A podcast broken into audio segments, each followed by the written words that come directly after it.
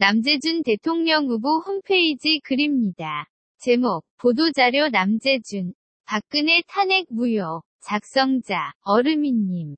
보도자료 남재준, 박근혜 탄핵 무효 남재준, 박근혜 탄핵 진실 밝혀 재건 법 정신 벗어나고 증거 전혀 없어 19대.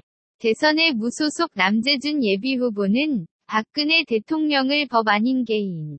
감정으로 탄핵한 것은 법치를 붕괴시킨 것으로 반드시 진실을 규명해 정의를 되살리고 법치를 다시 세우겠다고 약속했다. 남재준 후보는 최근 인터넷 방송 신이 한수 대담 프로에 출연해 법 앞에 만인이 평등하다고 전제.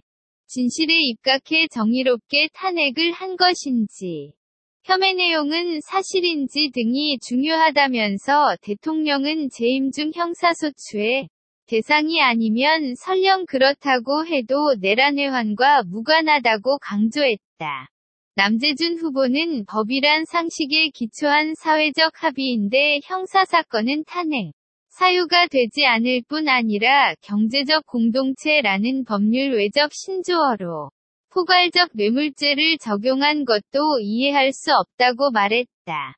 이어 특검 수사에 불성실했다는 주장에 대해 본인 변론과 반론. 묵비권은 법으로 보장된 보편적 권리로 대통령에게도 똑같이 적용되는 것이라며 묵비권자는 모두 사형시켜야 하는 논리와 다름없다고 비판했다.